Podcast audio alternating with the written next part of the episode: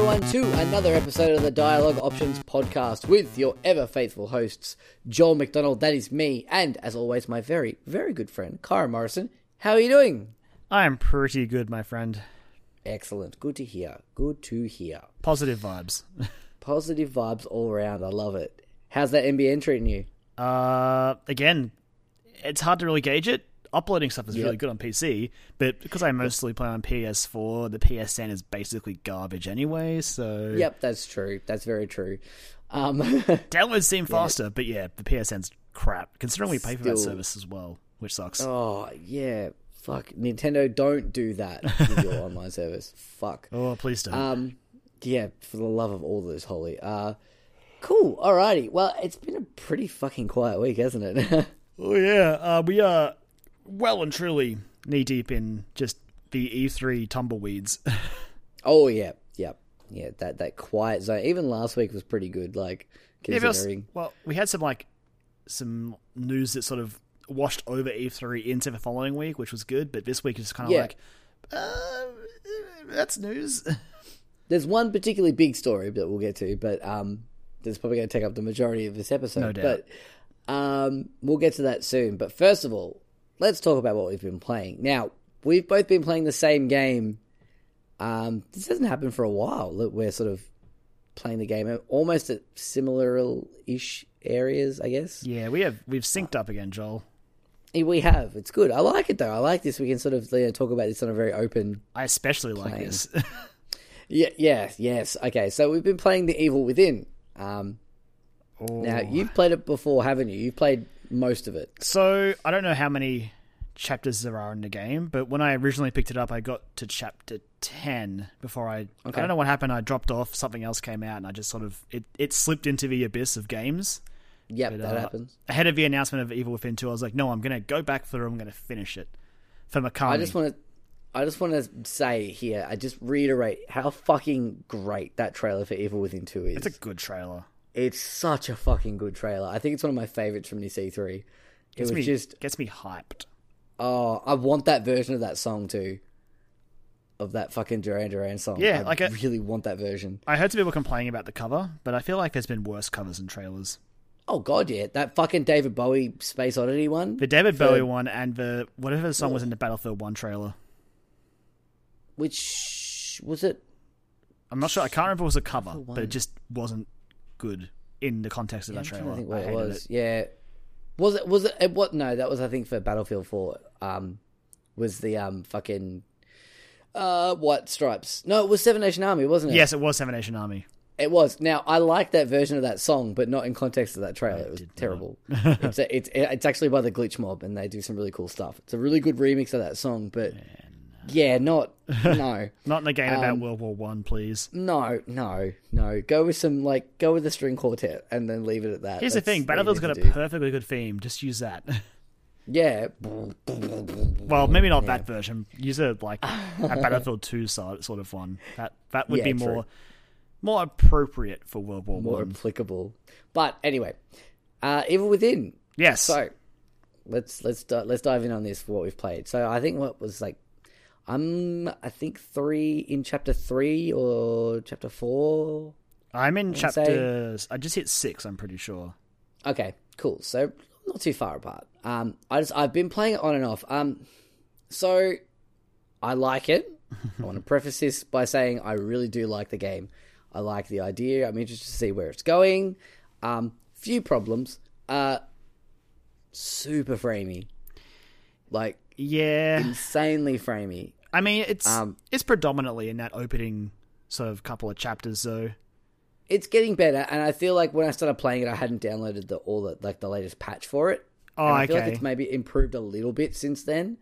Um, so it's not too much of a problem now. But like, I mean, fuck, getting out of that car at the um at the the the hospital or whatever it is at the start of the game, I was like, oh, this is going at about twelve frames per second. This is not good. Yeah, Um, I had I had similar issues with just some of how how a game generally performs in the village segments in like the second chapter or so, where you need to do it. Yeah. You need to like about face to shoot someone in the head, and turning around. Oh, Oh yeah, not oh great. yeah. And that brings me to my second problem. Yeah, that village segment um, was not very good. It was good. I like I like the idea of it. I like the setting of it. It all looked like was pretty fun to uh, interesting to look at, um, and sort of getting your first real chance and uh, and hands on at combat with some of these anim- reanimated corpse Let's just call them monsters. the monster, yeah, like fucking nailhead people. Um, yeah, so, uh, but when the the boss fight of that of that village segment is, oh, is tough. Um, I think I ended up just resorting to just using the um agony crossbow and just plopping down little explosive bolts on the ground and waiting for him to walk over them. Uh, Um, see, I'd, I'd stashed up a lot of shotgun shells. ah, see, I had not. Um, Uh, you, you'll get there, Joel. yeah, I look. I should. I should have been smarter, and because I, could, I, you can see him there, all chained up. You and can I'm like, hear I'm probably have to fight him. oh yeah, and I'm like, I'm probably gonna have to fight him, and then I just sort of forgot about it, and then sort of started panic firing. Especially if things. anyone has played Resident Evil 4, like you should have you should have hit that village part and been immediately rem- reminded of the room in Resident Evil 4 true. where the the, the the like blind monster is chained up and you can hear him in the cage and you're like, I'm gonna have to fight that guy. Yep. No, I should have. I've played that game. I played that game at least twice through as well. Fuck, I didn't even think. Yeah. Um, but yeah, no, I am really enjoying it. Uh, so the basic plot, I guess, for people who've never played it, is that you are uh, Detective Sebastian Castellanos, um, and you've been sent to investigate.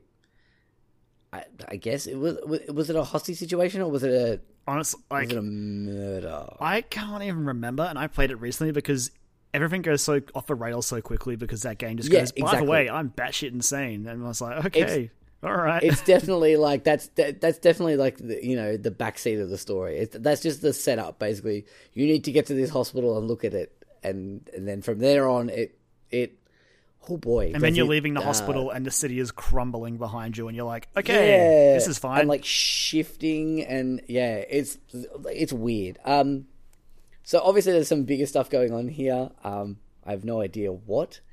I have a feeling that it has something to do with uh the uh the brain goop machine that you use to level up. Well, that's Um, worth mentioning. so the the game itself is obviously you know pretty typical Shinji Mikami survival horror, over the shoulder, Resi Four style controls. But if you want to save your game, you traverse through mirrors into what is, I guess, designated like a safe hospital sort of zone. Yeah, yeah. It's like it's it's like run by some like a, a nurse that is not overly creepy, but She's- very she's unsettling creepy, Joel. nonetheless. She's creepy. Yeah, just unsettling. I think, and I think that's probably the best way to describe this game in general. Is just unsettling. Except Um, when you hear that wonderful save room music and you get really happy.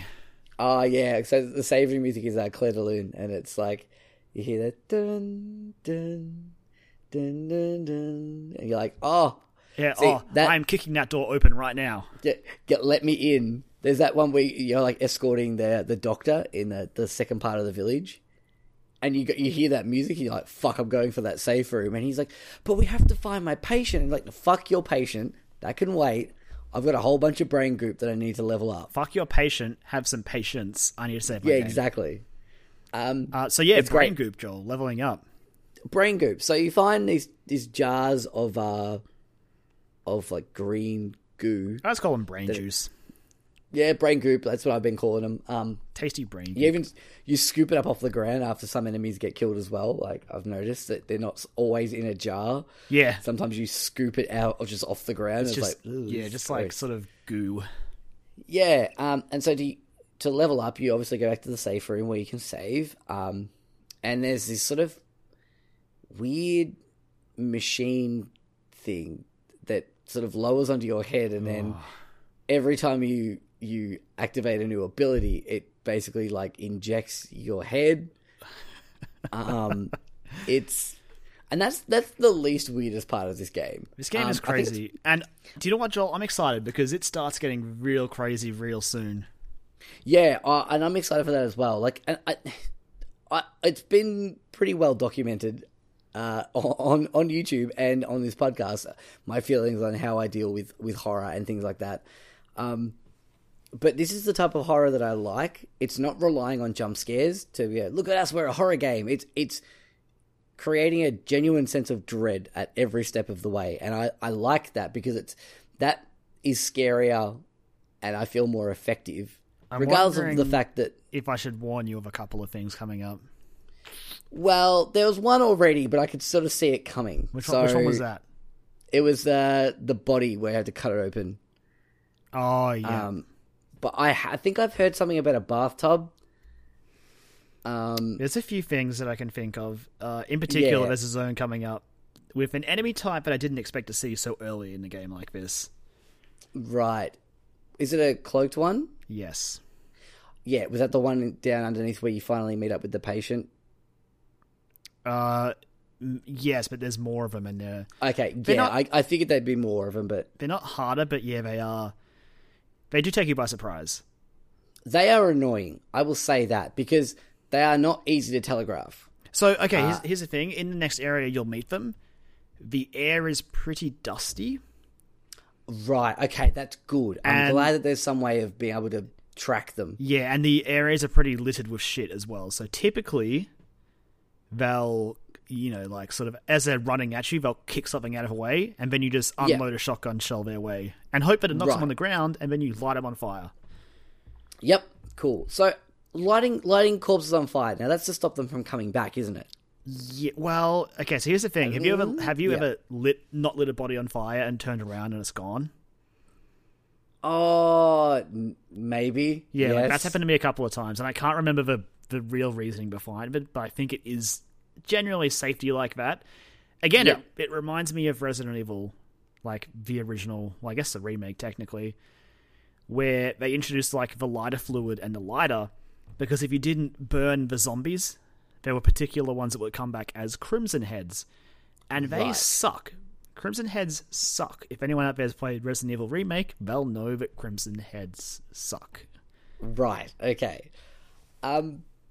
Yeah. So I the first encounter with that that was another another little beef I had was it was a very small area, and yes, there was a lot of stuff around on the floor, but it was the type of area where I didn't have enough space to sort of set up shop in one area for a, a, a, any period of time and sort of like keep an eye out because as soon as I'd stop, it'd be on me, and I'd be like, "Well, fuck!" Like, so I got a little frustrated there um, at that part as well. I mean, the game shows its age. It's not. It's not a new game. It's it's It's a what, a cross gen and a cross gen game, and I get that. Um, but uh, I don't know. It just felt.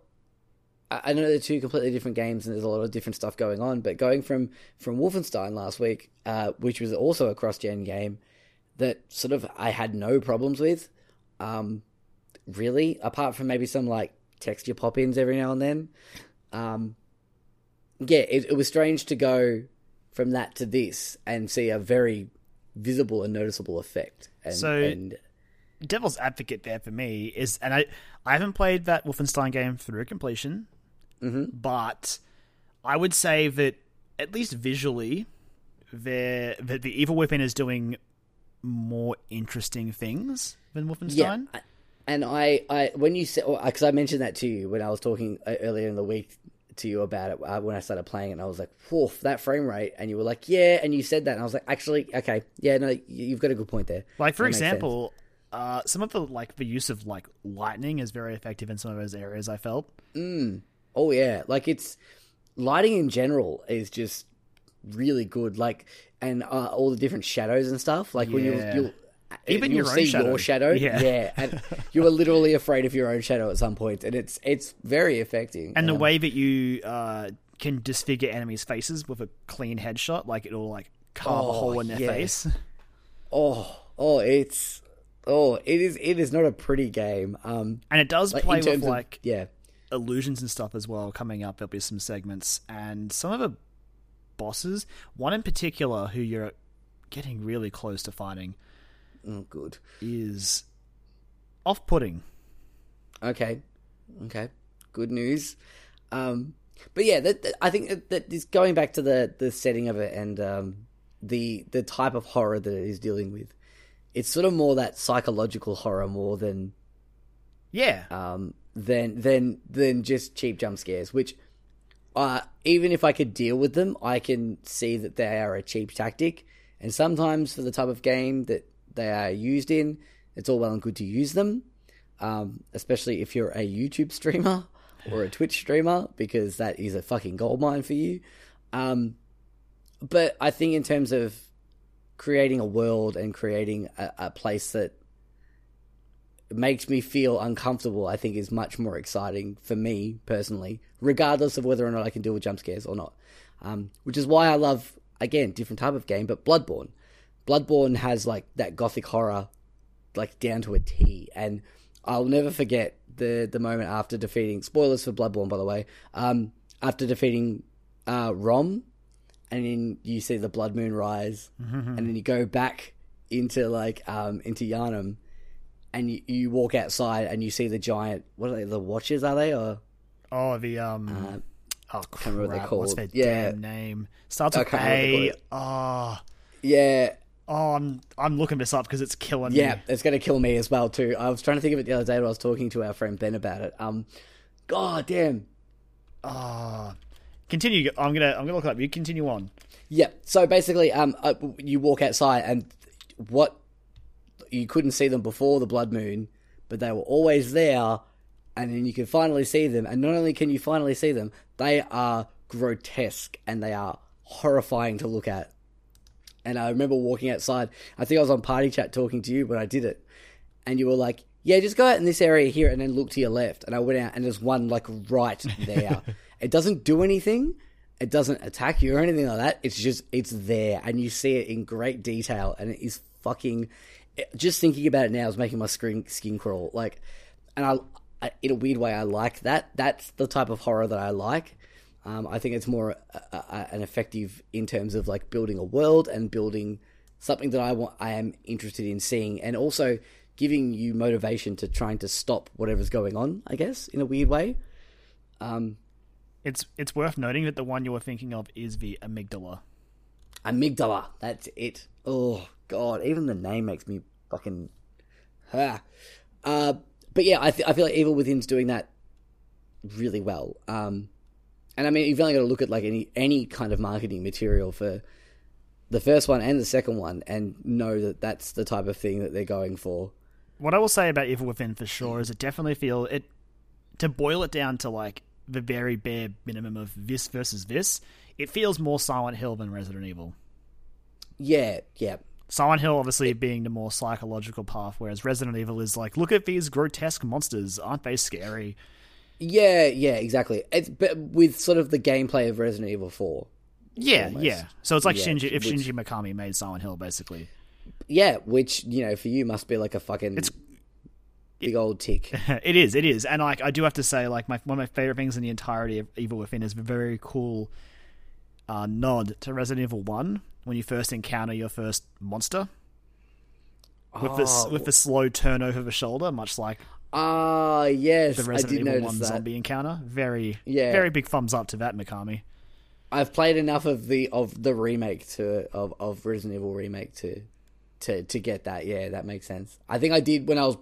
I, I remember having a moment when I was playing. I'm going, oh yeah, that's a. Oh, I get it. Um. Yeah, so still early stages, especially for me. I'm still trying to figure out what's going on, and I'm just gonna at this stage. I'm like, I'm just gonna stop trying to figure out. Yeah, the look- game's gonna tell me. You'll be figuring it out for a while. Like Yeah, it's a trip. Um, all I know is I know that there's I, I from uh, hearing other people talk about it, and it's I I- like I have no idea what this means, but there's something called STEM, and that's all I know basically. and that Sebastian is there, and he's also in the sequel, and and the DLC you play as someone else. That's all I know so far. That's fair. My prior knowledge, anyway. I, I'm starting to realize that. Actually, no. You know what? I still have no idea what's going on. So far, I've been thrown into like what seems to be like random situations So that's that I've had to fight my way out of. that's probably the biggest complaint about the Evil Within that I think is relatively fair. All of the areas you go into, you don't really spend much time there. Like for again, to compare it to Resident Evil Four, when you get to that that first village, uh, that's Yeah. a pretty great moment where you're like, "Whoa, this is not what I was expecting." But it doesn't just No. like throw you somewhere else. You spend time like going through that area. Whereas Evil Within sort of like you'll finish the village and you'll see it soon. Lost some cutscenes, another small building area, then it's just like, whoop, you're here now, and you're like, well, it's a little bit jarring. Yeah, that's pretty much where I where I got I'm at at the moment. I got Yeah. taken I got taken back basically. yeah.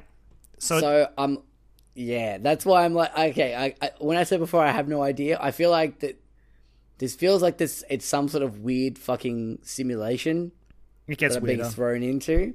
And that's what yeah. So I don't know. I'm excited to find out more and I'm excited to play more of it. Um I just haven't had the drive to play it this week. Or the not really the time. I've been sort of catching up on some other stuff. Um I watched side note, watched all of uh Glow, the Netflix series. Very good. It's it's good. It's not amazing. It's good. You should watch it though. It's very very interesting. I've watched eight Um, episodes and uh, a big fan of it, and it's just good to see Alison Yep. Brie in something again. Fuck yeah, it is. Actually, every and th- th- to be fair, everyone in that show is Definitely. excellent. Like all the characters are really interesting. I, well, I have to say it was sort of funny for me as well, uh, based on like very early in that ser- in that series, just the way two particular characters end up meeting or like their interactions we get to see early in the series, which is Alison Brie and oh, what's her face's husband? I forget. Rich Sommer, Yep. who I both I- from as- Mad Men. As soon as I, that popped up, I was like, "Oh, cool! That's really awesome." Um, but yeah, so It's Trudy Campbell and uh, Harry Crane, guys. Scandalous, scandalous. Um, but yes, Evil Within, I'm excited to play more of, um, and find out what's going on.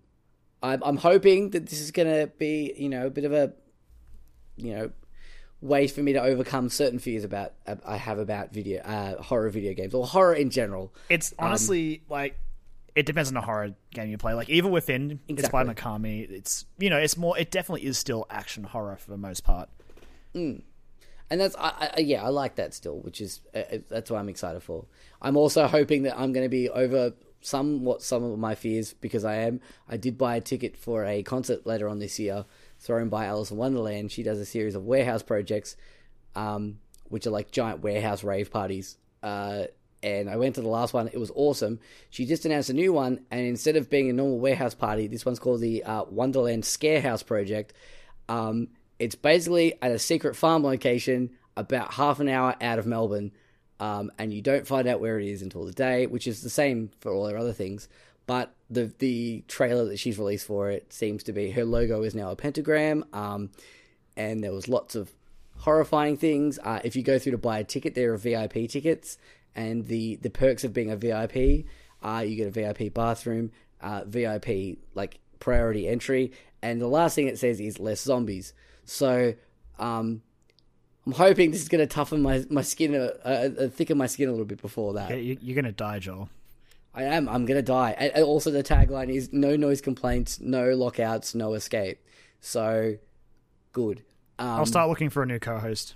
Yeah, cool. So we're we're on a time limit with uh with the with the show. Sorry, guys. Um, the dynamic duo, duo might be split up due to unforeseen circumstances.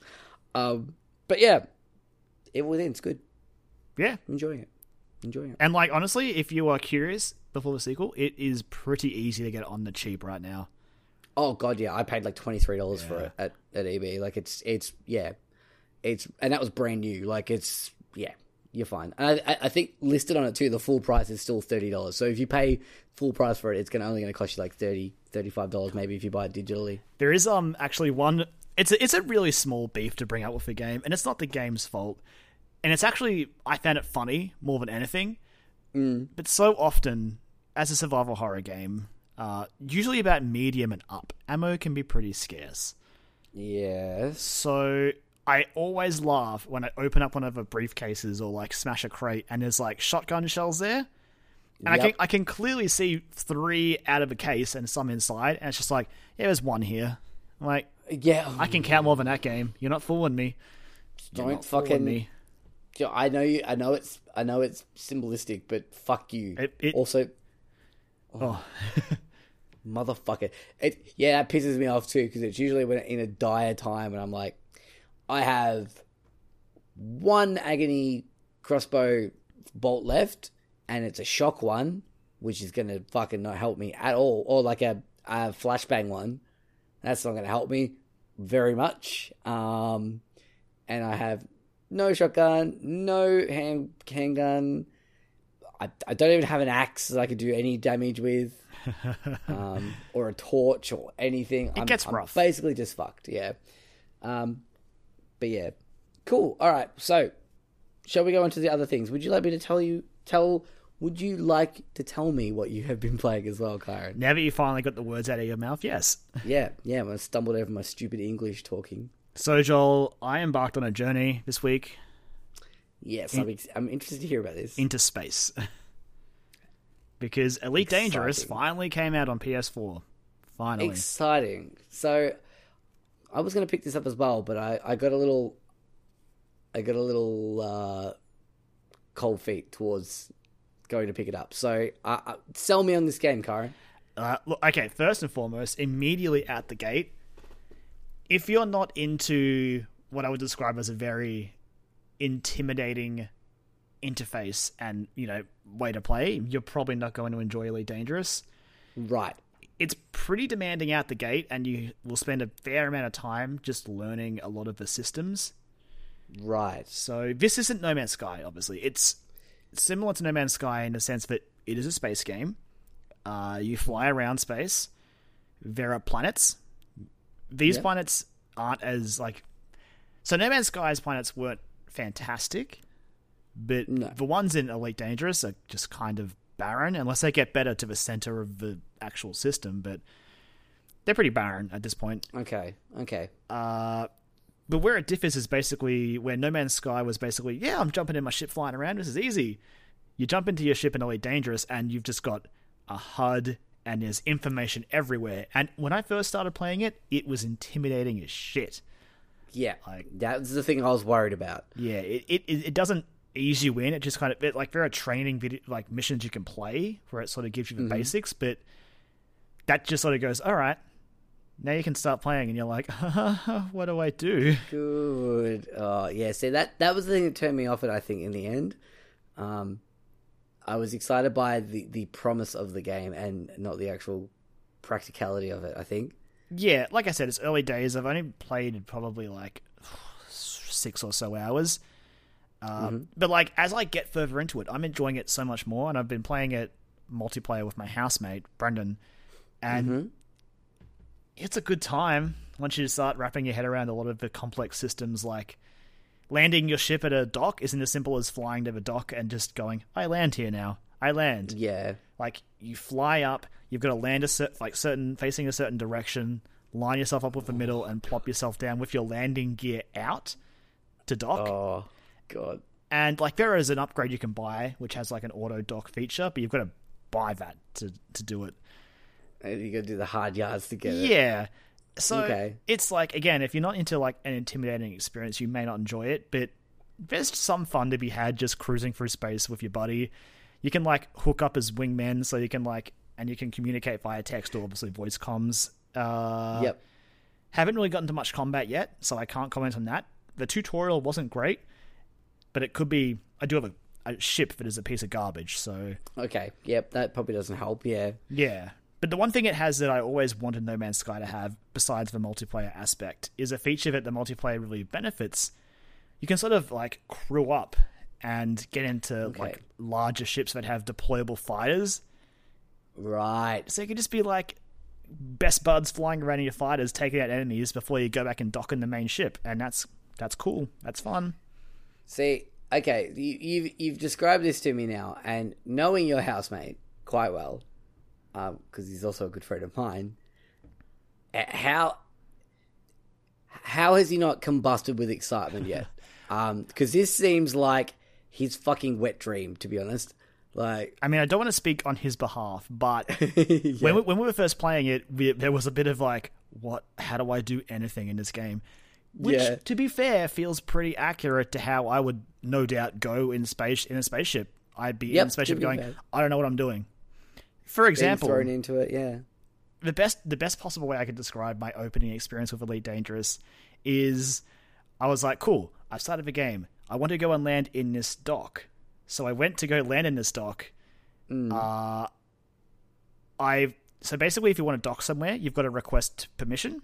from like your Okay. you've got like a com screen on your left hand side you can get to with the left uh, touchpad, and you've got to go in there, select the location, request docking. You've got to be in a certain distance of it. So I wasn't. Right. I requested the dock and was like, "Cool, I'm going to go dock now." I wasn't reading the screen where it was like denied because you're too far away. I got all the way into the dock and was like, why don't I have a landing pad? Because basically, when you request the dock, it will go, okay, cool, you can go in, land at dock 19. So you go in, you find 19, and you land there. So Okay. I got an 800 credit fine out the gate. they were like, yeah, you're trespassing. I'm like, I, I, I just wanted to dock my ship. I just wanted to Oh dock. wow. well, I feel like I would be the most useless person in this game. I'd I'd, I'd just be breaking rules left, right, and center. Yeah, my Um, house mine and I chose a much simpler route tonight. We finally went and got our mining lasers and just floated around some asteroids, shooting minerals off of it, going, Yep, guess we'll just be miners. It's easier. this is this is the life we have chosen. but like even then, again, to compare it, it isn't something I should be doing, but like when you think of No Man's Sky, when you mine asteroids, you just bang, you shoot it and the stuff comes to you. Yep. Not in Elite Dangerous, Joel. You gotta like physically go pick it up. So in Elite Dangerous, if you shoot something off of your mining laser, it'll float off into space. You've got to find it, uh, hold circle and press, I think, up on the D-pad to open your cargo hatch, Oh my god. and then on your little lower left, like the lower left part of your map, there'll be like a little like HUD, and it's like a little blue rectangle. And if you want to pick up that mineral, you've got to align it as it close to the center of it as you can, as you close in on it and sort of scoop it up. And Oh my god. at first, it was really intimidating, but it's pretty fun now as I'm going along. Okay. Okay. I, I, I think I, I I don't think you've sold me on the game, Kyron, but I am excited to hear that you're enjoying it. It, yeah, it's definitely it's not for everyone. It's definitely Hmm. the game I wish No Man's Sky was, but No Man's Sky isn't. Yeah. Just because, whilst they both don't have a big focus on the planet stuff, at least Elite Dangerous sort of commits to everything else, whereas No Man's Sky was like, haha, no. it does what it sets out to do, like on paper. Well, like Yeah, at- you don't you don't see in any of the press releases or any of the the back of the box saying you can explore multiple worlds and run around on them and stuff. It's like, well, that's not the point. It's flying through space and buddying up with your friends and choosing what kind of career that you want to have. I guess. Yeah, like you can go to spaceports and you can take on their jobs. You can choose between legal, illegal, all that sort of stuff. You can, you can, God. you've got a, a fair amount of choice. Like there are upgrades you can buy to like uh, scan other ships to find out if they've got a bounty on them. You can get an upgrade that'll basically scan an enemy and uh, like trigger their cargo hatch to open and eject out their their cargo, so you can go Oh, scoop it up off of them. awesome. There's a, there's some fun to be had there once you wrap your head around the system, which is a bit tricky Right. and intimidating at the gate. But I'm enjoying it more and more. Yeah. Oh, that's good to hear. That's awesome. That sounds great. Plus, I just want to I just want to be a spaceman and fly around in my spaceship. Just fly around in your spaceship. I'm hoping that Beyond Good and Evil 2 is going to be like a happy medium. Hopefully, sit, it'll sit nicely in the middle there, and I'll be like, ah, there we go. That's the game I want. fingers crossed. Um, yeah, hopefully. Uh, But, uh, that's good. That's exciting. yeah, that's about all I've been playing, honestly. Besides Vat and Evil Within. So uh, why don't you let me know what you've been playing? Cool. Uh, yeah, well, I've been playing The Evil Within, obviously. Um, but uh, I played a couple other things this week. Uh, I picked up a game uh, called Kingdom New Lands. Uh, it's out for PC and now mobile as well. And I think it's coming to the Switch eventually. Um, I was going to wait for the Switch version. Kind of glad I didn't because it definitely feels more like a suited to a mobile platform. Which I, I mean, I guess you could argue that the Switch is, but um, it was. It feels good to play on a phone, basically. Yeah, Uh, it's sort of like a 16-bit style, like art style, very reminiscent of um, uh, Super Brothers Sword and Sorcery. oh okay, That similar art style, that's that sort of pixel work, basically. I love um, that game. Yeah, yeah. So uh, basically, it's a like a like a town builder, basically, but it's all side scroller. So you, you ride in on your horse. You, you're you're a king. Uh, you're a, a prince or a princess or a king or a queen, riding around a horse, basically. Um, and you set up camp. You find like a little camp. and You set it up, You give it some money. Basically, this game involves you throwing money at everything. So you collect uh, when you go out and start like exploring around different areas of the uh, of the world. So you're going back like left or right, and you'll find people there that'll be walking around with their hands out. So you'll throw money to them. They'll turn into a villager. They'll go back to your village, and then you can assign them a job there, basically. Man, so if only it was that easy in real life. I know, right? Um, so some of the different jobs you can build up are you can have archers who can go and uh, some of them hunt, or some of them if you build um, like turrets or walls around your camp, um, they'll sort of man those, which is important, which I'll get to later. Um, you can also like the basic ones are yeah builders and and archers. Eventually, you can get ones that are like farmers, so they can go and do some farming. You also have like a um, a trader that you can set. You can give one coin, and he'll go out and obviously sell some wares and come back.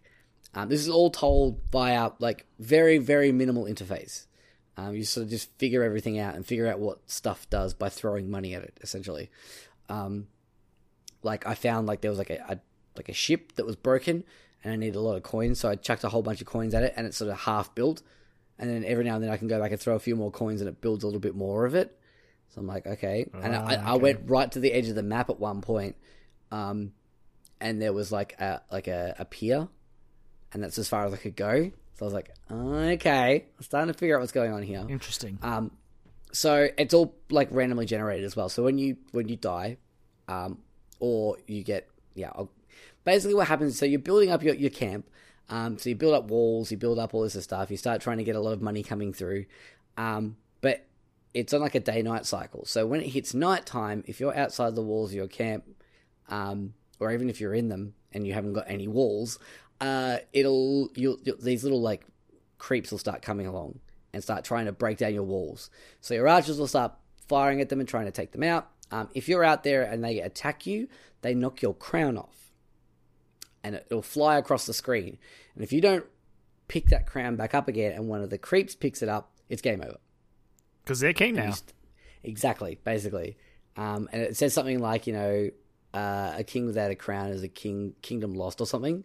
Um, I can't remember the exact quote it says, but there's it says some random quote, uh, and it's game over, and you get a score, and you start again.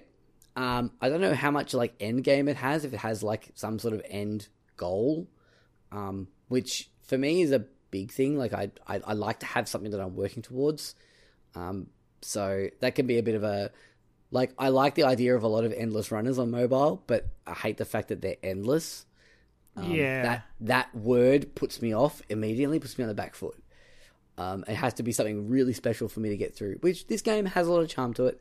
Um, it's interesting trying to figure out what things, how, how things work, and and what you're supposed to do. Um, but yeah, like I said before, I went to one end of the, the map, and it was a it was a pier. I went back the other way, and went to the other end, and it was a giant portal. It was like a giant purple portal. And I was like, okay, so that's where the monsters are coming from. So it, you have boundaries that you've got to try and do, and you can build your your town out basically. So you can build wall after wall after wall out, um, and you can upgrade your camp as well. Um, and yeah, so like I said, I'm still very early stages in the game. Um, I've only played it a little bit. Um, what I've played, I really like. Uh, I, I, probably it'll be one of those games where I'll be like, oh, I forgot I had that. I might boot that up again and just go for another run and try and see how I go. Um, and it's all just it works well, like you know, dragging around.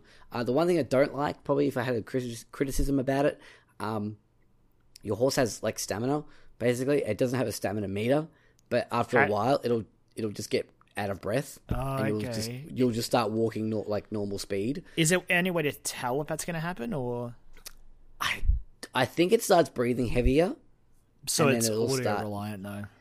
Uh no, it's got like little puffs of Oh, okay. All right. Like little lines, bad, I think. I it's not too bad. I just wish it's it's really hard like trying to like um pace yourself, I guess, when you're trying to run away from these creeps because they move really fast. Um so I guess it's probably trying to stress that when it gets to starting to get to nighttime, don't be out there and go back to your camp and sort of wait um, and try and like build up your, your fortress while you're there and use your money that you found while you're out there. Because some of the archers, if they if they're not on a tower, they'll start hunting, and then if you walk by them, they'll drop a whole bunch of coins for you.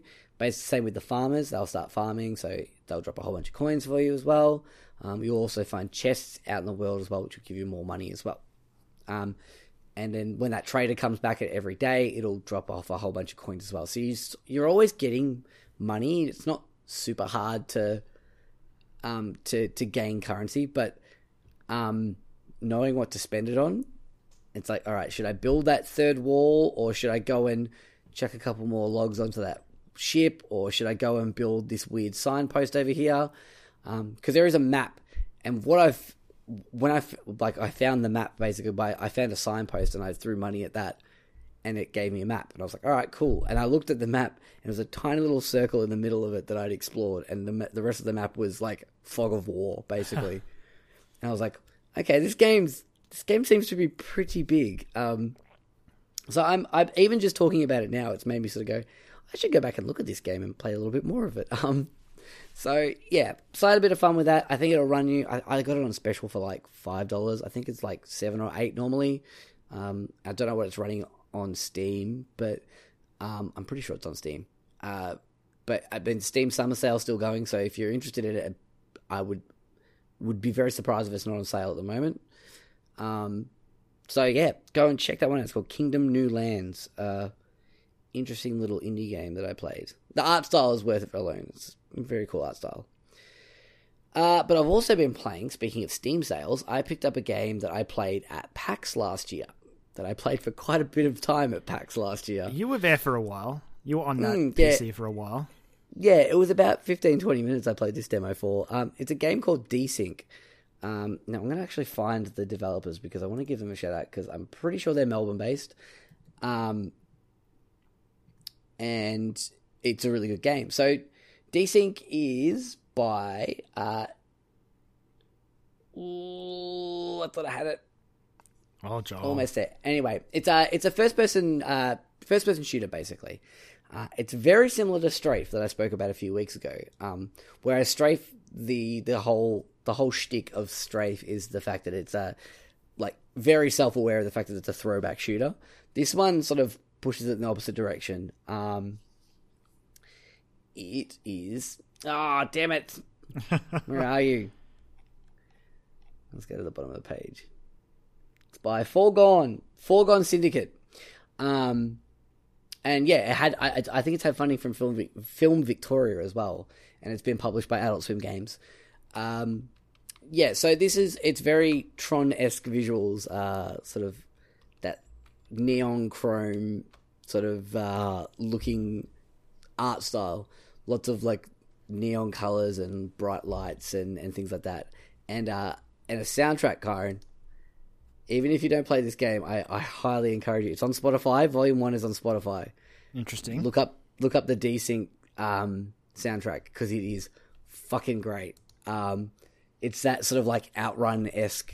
I can't remember the genre. I think it's called outrun music, but um, that sort of very like 80s synthwavey kind of throbbing music. That's made a um, comeback recently. I feel it has, and I'm I, am i am totally okay with it because I fucking love that shit. Um, but yeah, so basically, there's different uh, levels that you go through. Um, it's almost got like um, this is what sold it for me. It's got like a uh, like a system much like Bulletstorm in terms of like getting creative with the way you're killing these enemies. Um, whereas like you might um, use the alternate fire on the pistol, which stuns them, and then you might shoot them in the head, and they'll go down, and you shoot them again, and that's like a mercy kill. And it pops up and it tells you how when you do it the first time, it tells you how how it worked. It was like you did this, this, this, and this, and then you got this, and you can review them later in like the hub world area. Um, there's like progression stuff as well, like in terms of you pick up these shards that you can use to like upgrade the weapons that you have so that they do more damage they the fire rate on them, things like that. Um, you can also pick what weapons you want to start out with, um, and things like that, and what kind of upgrades you can do to them so they have different alternate fires. Uh, I've only played a little bit of it, but it's it, it's I don't know why, but it it, it, it enthralls me. Like I, I I'll sit there and start playing it, and I'll just be in the zone playing it. Um, then I'll die. All right, cool. Respawn. Okay, off we go again. I mean, anyone who Um, saw you playing it at PAX last year would know that it enthralls you. Yeah, like I, it did. It just sucked me in. I, I don't know why. It's, it was just fascinating. Um, it's just a good combination of like great gameplay, a really interest, uh, interesting and, and um, vibrant art style. Uh, even on my laptop, it runs relatively well on my laptop. I had to tinker around with a few settings to get it to run okay. Um, but and, and like the the soundtrack's amazing, and the gameplay is really fun. So it's just this sort of like combination of things that I like that work really well together um, in this nice, neat little package. Uh, so I've been looking at it for a while. I've been meaning to pick it up. Um, did a whole bunch of research of whether or not it would actually run on my laptop, uh, and found out that it would. It's um, but yeah, you should definitely check it out again because it's an Australian game, an Australian developer. Um, and it's, it's obviously got some sort of uh, decent backing behind it. If Adult Swim are interested in it and Film Victoria are putting some money behind it or, or, or are interested in being involved with it. Um, but yeah, it's there's not much else to say about it really. The levels are really interesting. Like there's like some parts with like giant axes swinging. Um, my only beef with it doesn't have anything to do with the game. It has to do with the fact that my laptop that I'm playing it on is not great. So sometimes I'll get a little bit of stutter, and that can fuck you up basically. Um, oh, I forgot about the most important thing that makes this game really fun. Uh, the left shift button, uh, left shift key, is a activates a dash move. So basically, you can use that to like avoid attacks or just sort of navigate around the the, the arena. Because like it's sort of like a whole a series of arenas that are linked by corridors, and then you finish a level and you go back to the hub world and you start the next one. Um, and it tracks your score and, and how well you've done and what time you did it in, and like uh, uploads it to a leaderboard as well because I'm pretty sure it's like a giant leaderboard of different things. Um, but the the dash reminded me uh, of like dodging in Bloodborne. The second time I'm bringing up Bloodborne again this week. Um, because there are some enemies that will like do these giant attacks, and so like you'll you'll be firing away at it, and it'll start to telegraph its attack, and you'll dash backwards out of its way to keep firing. Um, it's really fast paced and frantic, and comparing it to to Strafe, uh, considering Strafe is going for that whole like um, throwback art style, it doesn't run like it should, especially on like on, on lower end um, technology on lower end PCs. I thought that game would run a lot better than say something like Desync, but uh, Desync seems to run relatively well. Uh, Well, is is not impressive. Strafe like procedurally generated as well, though? That's true. Yeah, I guess that's probably what's going on uh, going on for it. Um, whereas these are all very like like are crafted levels made by the developer. Um, that's actually a good point. I didn't even think of that. Yep. Disregard what I've been saying. Um, yeah, it's not to say I don't, I don't like Stra- Strafe because I really do. I really like Strafe. It's just I wish I had a better PC to play it on, um, and I probably would have played a lot more of that game. So I think that, and to a lesser extent, Desync, I'll play a lot more when I have a better PC, which I'm hopefully going to be doing next year. So, um, I'm glad I've got both of those games. I'm glad, like Desync especially, is just really good. But yeah, I reckon you should check out the soundtrack, Karen. I think you'd like it. I will check it out on Spotify after the show. You should do it. It's good. But that's about it for me. I, I just picked up a new game just before we started recording, but I'm not going to talk about it because I'm going to save that for next week. So, dropping teasers. Spoiler alert, it's called Gorner. Um, anyway, should we get into some news, Karen? We probably should. Yeah, we should. Let's do it. Alrighty, what have we got first? Okay, the big one. The big one that's going to take up the most time, I think. Very exciting news this week. Uh, in a in a move that probably didn't really surprise anyone, I guess, after the the success of the uh, the predecessor of it. Uh, Nintendo announced this week that they are releasing a Super Nintendo Mini or a SNES Classic, as they call it. Um, and yeah, it, they just a random tweet came out from Nintendo saying, "Hey guys," very similar to the uh, the the NES Classic one as well. Um, but they were just like, "Hey, this is the thing we're doing." I just want to correct you on the name for a second there, Joel. Oh, okay. You didn't read its full name. Oh, sorry, I didn't. Yes, Its full name is the Super Nintendo Entertainment System Nintendo Classic Mini, I'm afraid. uh huh. Yep, and it does it does come with twenty plus one games. It does twenty plus one Yeah, pre-installed.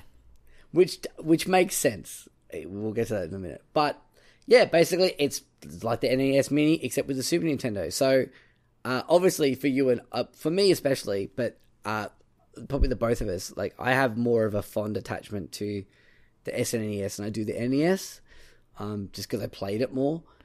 the Super Nintendo actually- is the greatest console that I've ever played. Oh, absolutely! It's it's one of the one of the greatest consoles of all time, hands down.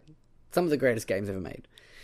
Um, little disappointed Uniracers not on there, but anyway, we'll move on. That's fine. It's a cult classic, Joel. Not a not as not as big a name as most of the other games on this list. I'm Still, afraid. still a classic. Still a classic. And it, there, to be fair, there is some uh, games missing off this list as well.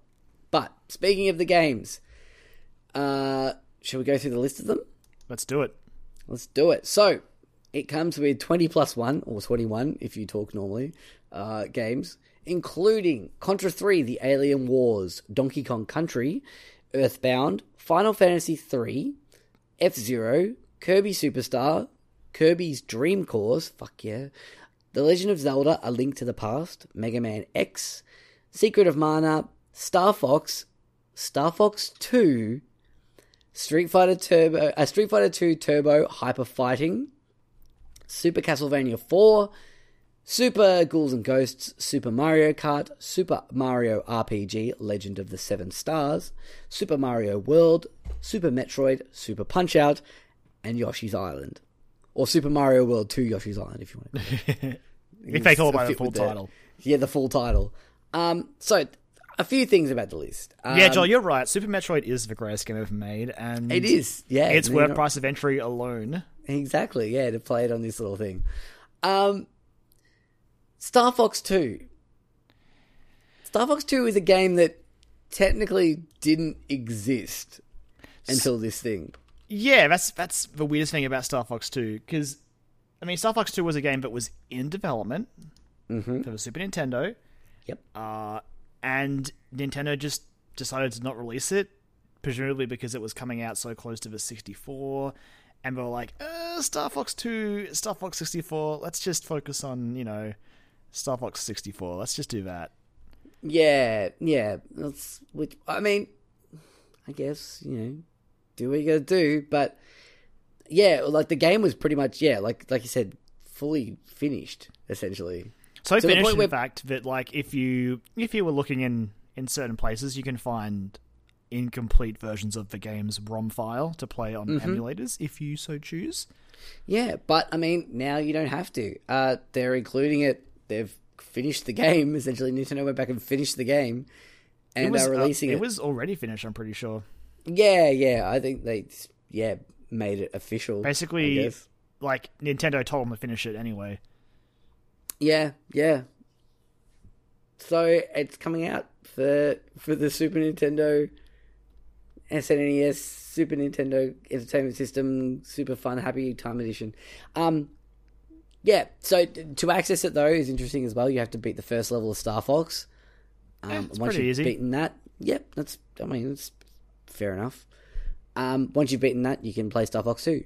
So that's kind of cool that we have a quote unquote new game to play for the Super Nintendo.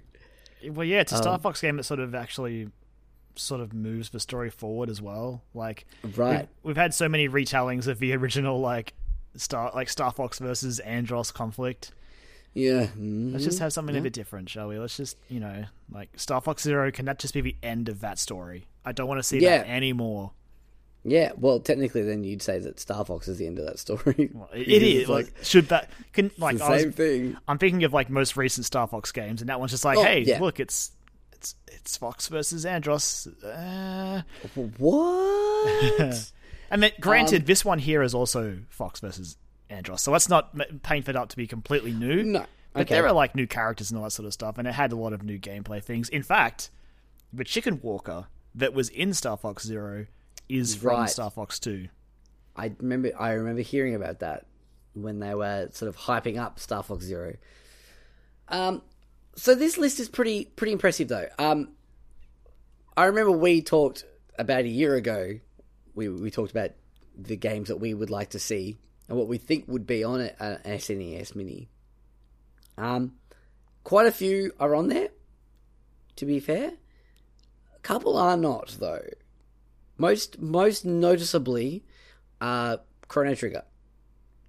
I feel like that's a big omission. Uh, It's a real big omission, I think. at the same time, we don't know how much Nintendo was paying for this, like for licensing this stuff, and that's true. they got Final Fantasy three, which for those who actually follow Final Fantasy is Final Fantasy six. Right? Yes. Arguably, if not like the best Final Fantasy, at least like equal best with the greats. Like it is the best two D Final Fantasy. I think is fair to say, at least. I'm very excited to play this because I keep hearing that, and I mean, I. Having said that, I have not played a Final Fantasy game through to completion. So, um, seven was the closest I got, which was I got to. You were, you were fighting the weapons in that, so you were getting pretty close. Yeah, I was getting close, but I, I got to the point where I think I was playing something else, and then I'd already had the ending spoiled. I sort of knew what happened, so I was like, ah, I'll come back to it, and I never did. Um, I was playing the PC port of it actually. Um, but yeah, I'm excited to, to play six, at least some of it, and I, I just want to see what this opera scene's like because I hear that's amazing, and I'm I'm excited to see that. The opera That's scene the is thing I want to play. ridiculously ahead of its time. Yeah, and that's what I hear, and that's why I want to play it because I want to see it, what it is. And uh, I've not looked anything up about it or anything like that. I know nothing of the story of of Final Fantasy three slash six. So, um, But but yeah, as much as I miss, like I would like, it does hurt not having Chrono Trigger, Tr- Chrono Trigger here. Mm. But I don't know. It does have Earthbound, Final Fantasy three. It has Secret of Mana. It has Super Mario RPG. That's the RPG Like- angle. I think is pretty well covered. I know oh yeah, Chrono Trigger is like, if not like if not one of the best Super Nintendo games, like the best in some people's eyes. it's one of the best JRPGs. Really, like It is. it's- It it's on is. everyone's list. It's it, um, rightly so. Again, you want to talk about things that are ahead of its time. That game is super ahead of its time. Considering all the endings you can do and all the clever use Um, like of new time game travel. plus stuff. Yeah, like it's and all the all the telegraphing of things that are going to happen eventually. Yeah, it's very well done. Such a such an impressive game. Um, but I think that aside, I think this is still an impressive little package. I mean, I've pre-ordered one. I don't, I don't think you have as well. I I was in picking up Elite Dangerous as this, like like it was 20 minutes after this announcement was made, Yep. and I guess they must remember me at, at EB Games because I got my Switch from there, and I typically if there's a good you know Nintendo Collector's Edition, I go there for it. They're like, hey, did you did you hear about the Super Nintendo Classic? And I was just like, I'll take one, please. yes, yes, please, thank you. Can't like Um, you just like at this point you cannot not pre-order this if you want it because the NES Mini taught us all a very important lesson. Well, that's it. This thing's going to sell out. Nintendo's saying there'll be more, but Yeah. how much more is more going to really be, though? Well, yeah, that's the thing. I think, I think this is a, another. St- uh, obviously, it was going to happen at some point. Do you? Let's just throw a wildcard question here. Do you think this is the reason why we're getting a delay on the on the Virtual Console for the Switch? So I've, I Because haven't. they knew they were going to put this into to production. It's possible. I mean, there are other potential things for the Virtual Console as well. Yeah, If of you course. can- yeah, If you consider the fact that going forward, it sounds like we'll have you know the Nintendo sort of account thing, wherein Mm-hmm. purchases will be forever. Nintendo might be really working to f- sort of future proof their emulation as well.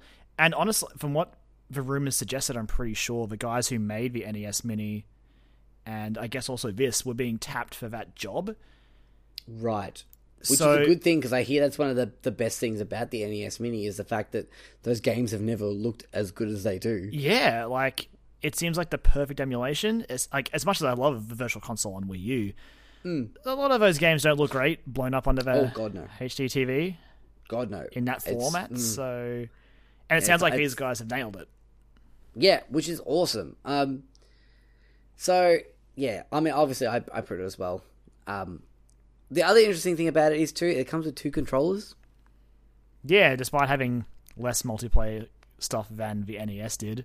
Exactly. Uh, well, obviously, too, they've obviously um, accommodated for the second controller in the price as well because the NES Mini was hundred dollars. This one's one hundred and twenty, which is what you would have paid if you'd bought the NES Mini Yeah, but a controller. I guess like flip side, if you wanted to be critical, it's like uh, it's 120 Australian dollars. Sure, it includes a second controller, but the NES Mini was 99 dollars and had 30 games. True, But- very true. The counter counter to that point is go ahead and add up all the time you spent on your NES Mini and compare that alone to those RPGs. Like it's, Absolutely.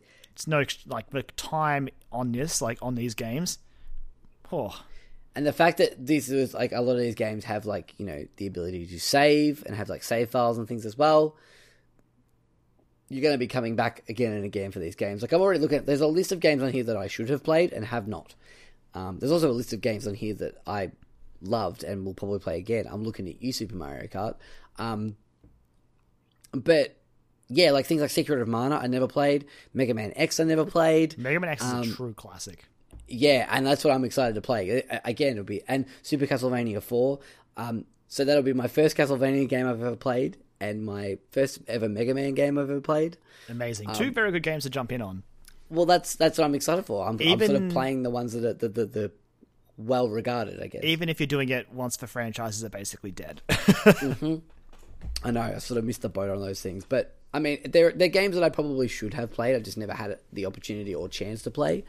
Um, and let's be honest here.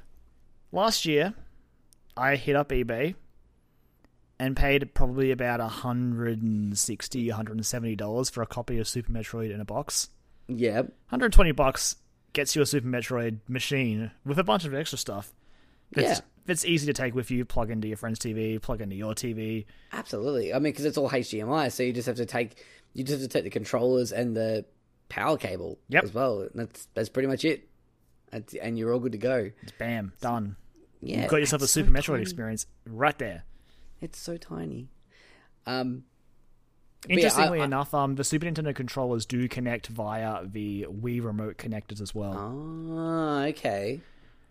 So presumably, you'll be able to go back and use them on your Virtual Console games on the Wii and Wii U. I guess I don't know I think that was the case for the the NES ones. the NES ones. I'm pretty sure you could use them on the on the those virtual console games as well. Uh I'm pretty sure I was reading that the cables are also longer for the controllers. Yes. Thank Christ. So I'm pretty sure that the NES ones were two feet, and these ones are about five and a half feet, from memory, like off the top of my head. Look, longer They're is about good. five feet. Yeah, they're around about five feet. They're still not going to be super long, but I feel like they're going to be about the length they were on the uh, SNES originally. So I'm just trying to see if I got my controllers over there, but I can't see them. So Yeah, mine are too far Um, away. yeah, I was like, they're somewhere over there. Um, yeah, so I, I'm actually of the games in here that probably the, the game that I'm probably most excited for that no one else is excited for because I'm I'm excited to play these games that are like classics that I've never played. The game that resonates to me is probably Kirby's Dream Course. I just have some sort of weird attachment to that game. Um, I don't know why. I just really enjoy it. It's like mini golf with Kirby, but like versus, and I don't know. It's weird, and I love it. So I'm excited to play that again. I, Um, yeah, look, the whole lot, I'm happy with this list, even though it's only 21 games. Like, it's a solid list of 21 games. Oh, and, absolutely. You know, people didn't take too long to figure out how to add more games to the NES Mini, so give it a Very matter, true. give it time. Give it time. Very true. Very true. Um, Donkey Kong Country is an interesting one. Just looking at that, Yeah, I mean, I guess I chose the first. I would personally prefer the second one, but yeah. Uh, uh, in terms of like preference, yeah. Um, just so the more the fact that, like, who has the rights to that? Then I mean, it's Nintendo for sure. Does Nintendo have it? Oh, obviously, because they've done the fucking other ones. Unless you ask Microsoft yeah, well, when they were like, mm, "Oh wow, we bought Rare. Does that mean we get Donkey Kong?" No, N- Nintendo no. owns Donkey Kong. Oh fuck no. God. Um, that was a dumb question for me to ask. I don't know what did I ask that. Um, Uh, well, because like it's been on. There was honestly, Virgil. It's not that dumb because there were questions. Because I think at one point they were taken off of the Virtual Console on the Wii. I think. right, okay. Uh, but they they went up on the Wii U's ones, so I think the rights are all good. Even Donkey Kong 64 is on the Wii U Virtual Console. Yeah, yeah, that's true. But I Uh, mean, if you wanted one, too bad because they're pretty much all sold out. Um, Yeah, at I mean, to be JB and EB have. Uh, as for like on the day, if you're willing to maybe fight some people, Oh, Big God. W and Target might be okay. Oh Like, god, I don't even want to think about that. No, that. I don't want to think about it either. I was like, I literally didn't even leave my house to pre-order it. I put my thirty dollars deposit down online because I found out you could do it online. And I was Even like, more ridiculous still at JB was like a one dollar deposit. yeah, yeah, that was you I- couldn't do that online because I tried. Yeah, no, no, you couldn't. um, yeah. to do it in store, but I do want to actually take this chance to be like, and I don't want to praise them too much because they are mostly a company out for your money. But Mm-hmm. I'm so glad EB Games was limiting one to cu- one per customer absolutely, yeah, because already in the UK, since pre-orders went live there, stuff's been getting ridiculous. Yep, yep. It's it's been getting nuts. Like uh, there were some. I think Game went from having like a ten pound deposit up to fifty pounds you had to pay. Yeah, Um, there's another place that's offering them still. You could pre-order them there, but you've got to pay for the whole thing now, which is not. That's not super unheard of. no, Um, it does. It does also stop people just going, "Oh, I'll pre-order here just in case." Exactly, yeah. Like, I'm It's just gonna sort of put like in. three pre-orders. It's like, no, I'm going to go here. I'm going to get my order. It's that's where I'm going. So, um, but yeah, I'm excited for this. Like, very excited. I don't think the pre-orders are even live in America yet. No, I think they are. I think they're all sold out as well. Are they? I don't know. I Yeah. feel like I maybe maybe it's gone live in the last couple of days. Um, I think I was watching the kind of funny, kind of funny games daily. Um, was talking about it, and they said a couple of days ago, and they were like, "Yeah, it's already sold out." They were trying to they were trying to pre-order them on. They're just like out of like curiosity. They weren't trying to get them for themselves or anything. Um, but yeah, I'm pretty sure, or maybe they were talking about the Switch. It's one of those anyway. But one of the Nintendo consoles that are impossible to get in America. So, um, but yeah. Apart from Super Metroid, any other super standouts for you there, Kyron? Uh, all the RPGs, honestly, and F Zero. Yeah, fair enough. Yeah, F Zero would be fun to play again. Excited to play that again.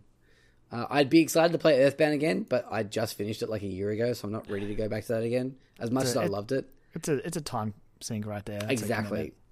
And being able to play that on my 3DS, that was really good. That was a, that was a perfect 3DS game. It is worth mentioning that the Japanese version, uh, Yes. the Super Famicom Mini, Mm-hmm. has a slight variation to a few things. Uh, it doesn't get Earthbound, Super Castlevania 4, Super Punch Out, or Kirby's Dream Course, but it does get The Legend of a Mystical Ninja, Super Soccer, Fire Emblem, Mystery of the Emblem, and Panel de Pon. So a little, there's a couple little differences there, if that's your thing. The important thing, Joel, is the Super Nintendo Mini is the superior version, and we didn't get stuck with the Americans Super oh, Nintendo. Oh, God, no. Looks Fuck like that. I hate that thing so much. It's so bad. It's so bad. It's so boring to look at. Can't stand it. It's so boring and it's all square and I hate it and it's just garbage. Throw it in the bin. Absolutely. Throw it in the bin. In the bin. PAL version and Famicom version for, for life. Give me those colored buttons. Fuck yeah, they look so much better. And the roundness of like the cartridges and the I know the And the console. aren't a factor here, but the console, yeah, like it looks so much better. So much better. It looks less like fucking cheap. In my eyes anyway. Um cool. Well, there's not much else really about the uh the SNES mini that I can think of, to be honest. No, I don't think Hey. there is really. No, I think we're um. Well, I, I was like I said, we both pre-ordered one, so Yeah. Nintendo, excited for it. They were always going to get my money. Like, Oh god, yeah, and especially after last year when I missed out on NES, I was like, because the the reason I wanted an NES Mini is because that's the only Nintendo home console that I don't own still. I have one of everything, like the original of everything else. So why I haven't traded in my Wii U, and I'm not going to because it's it's it's a collector now. It's it, it's going on display. When I've got room to display them, that's where it's going to be. Like, never do this Um, again, Nintendo. The Wii U. yeah, don't fucking do that. Yeah, it's going to be in the corner wearing a dunce's cap. Um, cool. Alrighty. On to our next story. Like we said, it was a bit bit of a quiet week this week. That was probably the biggest news, really, that came out this week. But just a minor little touch in on uh, one of our one of our uh, old reliable games, Overwatch. Um, people, surprise, surprise, have been looking through um, uh, some of the uh, what is it the it was a crash the log. crash log for the uh, for the PTR at the moment for an upcoming patch, which mentioned things like the summer games and Doomfist. So Doomfist, Joel. Doomfist. Do you think we're going to see Doomfist in the next update? Oh, oh God, I don't know anymore. Because I don't know. we're well and truly due for another short. Like we are overdue for another short. Um. So, I mean, they release a short. the Doomfist is in it, and then two weeks later it goes live on the PTR. He's there. Um, in some way, shape, or form. He might not be playable yet, but he'll be there. I think Maybe. It's the right time for it. We've just had big, happy, fun times. Everyone's a loving family with Overwatch. Happy one year anniversary. It's all sunshine and roses. We need a little bit of darkness back. Uh, uh, do we? Oh, Just a little bit. You know, like the, the world needs heroes for a reason, Kyron, and we've sort of at the moment it's just just for funsies. We're I just feel- shooting, shooting each other for fun. Exactly. It just is minor fun. Like not to d- downplay a competitive player or anything like that, but um, Because that's stressful. It is stressful. Yeah, oh, well, absolutely. We had we had a pretty good run last night, though. Somehow. Yeah, I know. It's about time. We've had some fucking garbage nights. Um, but yeah, look, I think it's I think it's time that we see Doomfist at least. So, I mean, if it's in the crash log, it could be related to the fact that they might be putting it back in the um the Numbani payload. Maybe. Like- it would seem it would seem weird to do that now, but I guess like it also seems weird, but it's been damaged for so long and everyone's just okay with it. Yeah, it's like I, I often forget, and then I sort of remember every now and then. I'm like, why is that? Oh, that's right. Yeah, someone's taken Doomfist. We still haven't got resolution on that, so No. I I feel like that's what's going to be the next short. It's going to be related to that somehow, and we'll see. Because like I mean, they haven't done. There, there hasn't been another comic since um Uprising, has there? I don't think. Uh, I don't know. Like, It's been a while. Um, I'm trying to think. When did I'm trying to think back to the hero release schedule? In fact, when did we get Ana? Was she in? When did she come out? I she think it was before? before Summer Games. Because people are trying to figure out if this will be like a, a look into the sort of release schedule we can expect. Right. Okay. That makes sense. Yeah. I'm gonna quickly mean- look her up on on uh, the wiki because yeah, people are at, now we've hit the one year part of the of Overwatch's lifespan. Yep. People are already going. All right, let's start figuring it out how this is going to go. Yeah. Exactly. Let's figure out how this is going to go. I I think, like, yeah, like in terms of their release schedule as well. And for me personally, I'm trying to figure out where they're going to go narratively. Like, I mean, we've talked multiple times about where we think they're going to go, or what we'd like to see, or what we think they might do, uh, in terms of like maybe killing characters, or um, having them maybe defect, or having these new characters come in to cause uh, a bit of a shake up. And I feel like, well, I mean, Doomfist is perfect for that. Do you think we'll see Terry Crews or hear Terry Crews? oh man, I want Terry Crews so badly. Hey, look, he's he's a, he's into into the games now. He built his own PC, which did uh, you've heard that story about him about why about he why he built his PC because he didn't know anything about video games. No, So basically, there's a story. There was an interview with him. Apparently, the reason he built a PC and started playing video games, it was a way to connect with his son because he was playing video games a lot, and so he built his own PC and started playing video games with him. So he had something like he had another thing to talk about and connect with with his son. I'm like, fuck yeah, Terry Crews, you are awesome. he's a cool dude. I He's such him. an awesome guy. Like, such an awesome guy. So And I I- really, ho- I'd love to see him as Doomfist. yeah, definitely. I had a Google, mm-hmm. and Ana came out July nineteenth. So July nineteenth. Okay, and I think this summer games kicked off August second. Is what August I was reading. second. Yeah. So, like, hey, if it lines up again, we could be getting a look at what could be a schedule. But who knows? Who knows at this point? Well, yeah. At this Oh, point, man. the Overwatch community doesn't take much to get whipped into a frenzy. For example, uh, but D.Va's voice actor, oh, who's on like her name escapes me. I follow her on Twitter. Ah, okay. Uh, Charlet Chung. She posted this is a few weeks ago on like June 20. She posted a very simple tweet which just said Friday reveal sneak peeks all week, and it's a picture of her at Overwatch HQ. Oh, Twitter just caught fire basically. It's going, oh, is D.Va Shaw something? And she was like, no, no, no, no, no, no, it's not it's not about oh god, oh god, what have I done? what have I done? don't don't do that. Don't do that to us because like uh, that's the thing. Like for a game that doesn't have a dedicated story mode, everyone like everyone wants to know more about these these characters in this world. It's because they're guess- im- immediately like you just can you they, they're likable or at least Absolutely. engaging. You're like, this is a cool, interesting character. Yeah, they look whether- good. whether you like them or hate them, you've still got a connection to them in some way, shape, or form. And you'll see. I, that's I, I love going to conventions. I mean, I, I used to love going to conventions regardless, but going to conventions now is so much fun because there is so much Overwatch cosplay, and it is so awesome to see. And I get genuinely excited. I get like excited butterflies when I see a new uh, like Overwatch cosplayer walking around. I'm like, oh, there's a Mei. Oh my god, there's a Gen. Oh my god, there's a Tracer. Like I get irrationally excited about this thing it's I I can't believe how fucking sucked into this game I have been. That we all have been. Fucking Damn Blizzard. you, Blizzard. Yeah, fucking Blizzard. you crafty bastards. Um so yeah, I hope I think we're we're we're due for a shake up. I think it's been long enough.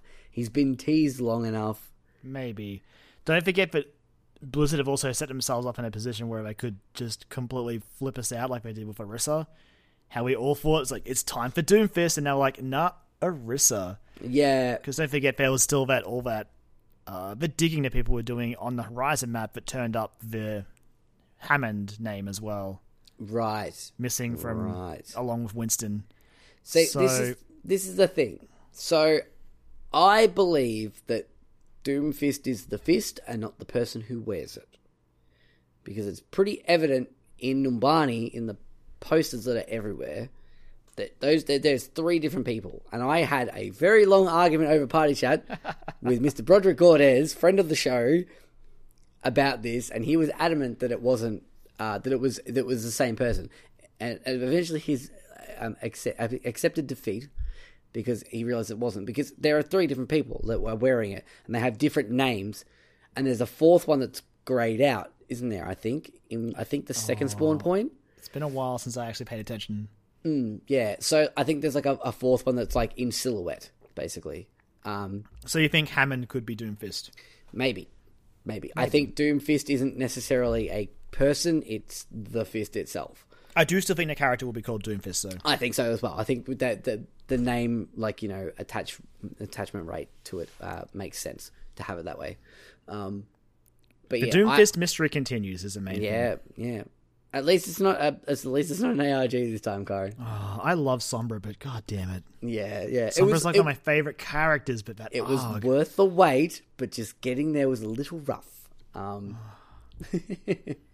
But I'm sure you'll hear us explode in an episode in coming weeks when we find out more about that. Because we will, because that's what we do.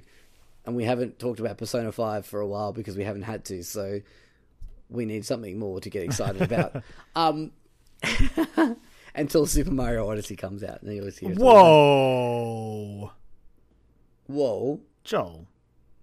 No, I'm just saying, in terms Joel. of like our hype levels. Joel. Well, okay, sorry. I forgot how close that was. It's okay. Kyron will be very excited for Metroid Samus Returns. only me? I, I'm excited as well, but I'm nowhere near as like I would never try and take like that crown from you whatsoever. Like Take the I'm crown excited. from me. I'm excited to play. I'm excited to play uh, Metroid Samus Returns, but like I know that's that's your jam. That's your thing, man. That's yours. Oh, Love man, Metroid. gonna- oh, that's man. your thing. I just, I just couldn't let it be sit like sit like just left there saying that Mario Odyssey was the next thing we are excited about. Like, oh. No, no, you're right. Oh, you're all right. right. hang on a second. You're Let's just right. wind that back a bit. No, no, you're right. You're right. That was that was my bad. I'll take that. I'll take that one. um, speaking of uh, people's bads, um, Oh, this is this one's funny. this is look. I must admit, I was excited. I was interested in this when it got announced, but last week randomly Sega released a trailer um, for a, th- a service, a service, I guess, called Uh, maybe. called Sega Forever, um, which basically promised to bring like all as many Sega games as they could from all different consoles to mobile devices for free, with no purchase required, no in-app purchase, nothing. You just download the game and play it. Sounds great, doesn't it? And it launched with things like uh, Sonic the Hedgehog, uh, Comix Zone, Phantasy Star 2, Kid Chameleon, and Altered Beast. Um, but apparently the news isn't great. Apparently the the emulation on the uh, on on said games is pretty garbage. Yeah. No one. I don't think there's like been a dedicated thing pinned down about it. But uh, apparently, the emulator runs on Unity, from like from from what Digital Foundry and some others are claiming, Yep. and they think that's the reason why the emulation is so bad. Right. Now, see, Unity seems to be a pretty robust engine, but I mean, is it robust? it- Obviously, not robust enough to handle running these games on modern software, on modern mean, I- hardware. It could be a different situation since games built on Unity are built for Unity. Yeah, that's true. Whereas this is this is emulation. Uh, apparently, they like again, Digital Foundry and others claim that a different emulator called RetroTech would have worked much better. Uh, RetroArch, I should say. Uh, Right. And Retro Arch's Libretro, like the developer is Libretro, they came forward and apparently Sega approached them. But the company demanded that they re-license their program to something that would strip us of all our rights. So okay, all right. yeah, I Sega Sega doesn't seem to have learnt from the past. These are the guys that launched a fucking like that shadow dropped a fucking console. Like I can see what they're going for. Like the idea of getting all these classic Sega games yeah, for free on mobile is a cool idea, but maybe it sounds like they just tried too hard to get them out the door. Yeah, maybe they just need to sort of take a step back. Maybe for the second release, they'll hopefully maybe work some shit out. Because I tell you what, I'd love to play fucking like OG Crazy Taxi and not the shitty. Well, I say the shitty mobile port, but I guess like if it was running on a decent emulator, like I'd love to be able to play Crazy Taxi again and things like that. Um, but I mean, look, you can't really complain. It's not like we can't run storming with our like you know torches and pitchforks, going "Whoa, Sega!" because they gave them to us for free. Like you, there's no barrier of entry. So I guess. I guess the, the other counter to that is, are we okay with Sega just like, granted, yeah, it is for free, but this is sort of how Sega's Sega's treating their classic library. Like, it's like, True. here you go, yeah, meh. Sonic the I- Hedgehog, meh. Like say what we will about Nintendo and the fact that we've bought Super Mario World or Super Metroid like four times now, and, and we'll continue to do so. Um, I don't know. Would you? Would you? Would you be willing to do that though with Altered Beast? No, No, because it's pretty garbage. it's, un- it's, it's un- I guess it's unfair for me to answer that because there's an extra barrier of entry that's just being cut off here by going mobile. I'm not ever, ever playing a game like that or Sonic or anything that needs a D-pad on a touchscreen. It's just See, not look- happening. That's the thing. Like they are. I, I'm pretty sure they're all able to be played with MFI controllers. Yeah, that's which is fiddly though, and I don't want that. yeah. I've look. I've o- often looked at. I can't get them now. I don't think. I think my phone's too big now because I got the seven plus. But oh, my phone's I- too big now. oh, shut the fuck up. fuck yourself. Um, no, I, I remember look, back when I had like my iPhone five and stuff with the smaller phones. I was looking at like the cases that had like the click out sides that had the control, like the MFA controller on the actual case. Um, looked at them multiple times. Um, but I've just never got around to it because then I was like, no, I don't need that. That's if I found one like if I was walking through a store and I saw one for a cheap price, like in a in a bin somewhere, I'd be like, all right, cool, in a bin somewhere. Not not a, not a literal bin, like in a a container somewhere. I'd be like, all right, that's interesting, or on a shelf. That's probably a better way to put it. Um, but yeah, it's interesting. I ah, they just don't seem to give a shit. I mean, Really? it's especially funny when you consider that they're doing this. They're putting out all these classic games for free on mobile. Uh, and then later this year, I'm pretty sure, yeah, in September, they are releasing a Sega Mega Drive flashback, which is, again, Yeah. it's sort of like Super, Super Nintendo Mini, except Sega's done a few of these things now. I think I. I don't know if Sega has done a few of these No, no, things, but, but, someone have. have. done them with Sega's games. Yeah, I mean, Sega could have said no to them. No that's doubt. true. I guess. Yeah, uh, So I know that'll cost $149, but it'll include 120 games. Oh, that's Yeah. the Atari one, actually. What is this? the Sega Atari called? one's hundred. Yeah, Oh, the Atari Sega is 85, which is still a lot. That's still pretty good. Um, but yeah, that, that, that- that's the other thing to, to we should say as well that yeah, Atari is releasing their own throwback console. Was that the announcement that they were trying to hype up? Yeah, I guess it was. In September, Joel, we will be in- entering the micro console war. The micro console war. Oh my god! We're going back Nintendo versus Atari versus Sega. And Atari's is the most expensive, and like it does have a lot of games on there. But it's also an Atari. It's an Atari. Do I want to pay one hundred and fifty dollars for a fucking Atari? Like ha- those games, those games, you could play them on a on a a big TV, and they wouldn't suffer. Really? So, Atari games, look, they laid the groundwork for what we have today, but yeah, that's a it's a lot to ask for. yeah, I'm not trying to dis- display them as, oh, this fucking sucks. Look at the look at the graphics and shit. Like, no, uh, they like they are important.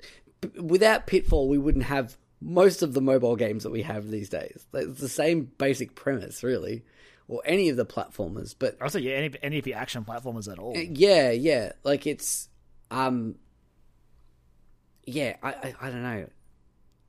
Do you think Atari's gonna crash the the micro console market? they will crash the micro console market. We'll never see another micro console.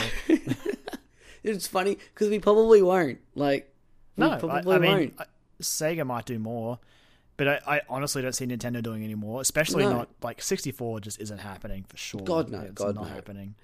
and there's no need to because obviously, like, this is all a good thing though because it's all alluding to the fact that maybe this virtual console is going to be everything, like, Hopefully, or most things anyway. fingers like, crossed. Ideally, uh, ideally, up at, at least up into the GameCube, that'd be great. That'd be perfect. Um, but yeah, well, Sega keep plugging away. yeah. If you're interested, there's a particularly uh, not really bad interview, but there's an interview by Eurogamer with uh, Sega's where is it, Mike Evans, who and they sort of discuss back and forth with what what's going on with Sega Forever and how it's launched and how people are reacting, and it's it's interesting. It's worth a read, I'd say. Yeah, I might have to look at that. Um, it's yeah, it. I don't know. Sega, I, which it, it's interesting as well because they, in some people's eyes, they've started to do some good because, uh, especially with the Sonic franchise, like Absolutely. Sonic Mania apparently is everyone's raving about, and even Sonic Forces, people are saying is quite good from what they played at E3. Like a lot of the reports are saying, yeah, it's worth a look. Plus, even if it's not, you still get to make your own Sonic OC, so people will exactly. buy for So that. exactly. So they're they're sort of ticking those boxes there with with Sonic, but yeah, I don't know. I don't know. I'm interested to see how this whole thing plays out in the, in the coming I'll be, months. I'll be keeping what- my eye on it. Yeah, for sure. Hopefully, we'll report back again because I mean, like like I said, I play a lot of mobile games, so if I could play some of these mobile, like the old classic games that I, I might not have played on my mobile, yeah, sure, why not? Um, cool. Alrighty, on to some questions. So, this week we have a lovely question again from wonderful, wonderful friend of the show, Mr. Sean Kirkpatrick, who you can find on Instagram at ShawnyBoyDraws, um, where he's drawing a lot of love, lovely, lovely stuff. And he's designed all our graphic design work that we've had on our page. Um, even drew a lovely photo of us, uh, which I love. I finally went Did you say drew a lovely photo of us? You know what I mean. drew a lovely picture of us. It's fine. It is fine. Everything's fine. Nothing's wrong here. It's all good. Um, but Sean asks us this week, what's your favourite twist that has ever happened during a video game? If this question has already been asked, what has been your least favourite twist? Uh, I replied to him saying that we I don't think we have had that question before, and he said, "Good, you can answer both of them." So we will. Um, should we start off with our the best like favorite twist?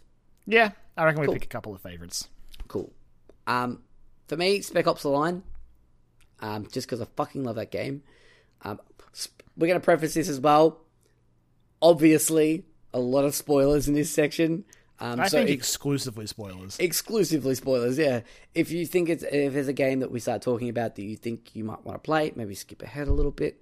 Um, to borrow from uh from the Hunting Seasons podcast, this is your final warning. You have been warned. Consider yourself warned. Um, cool. So yeah, we Spec Ops: The Line. Uh, the part where you figure out that oh shit, everything, I, this is not good. I, what I'm doing here is not good. I am not a good person. I'm slowly becoming more and more twisted as the game progresses. Um, and like the fact that that's portrayed through like Nolan North's voice acting, through his physical, like the character's physical appearance. Um, but there's one particular part where it's like, I don't want to do this, where it involves like basically bombing a city full of civilians, like a, a, a shanty town full of civilians. Um, for you know for for the greater good, which is not so good.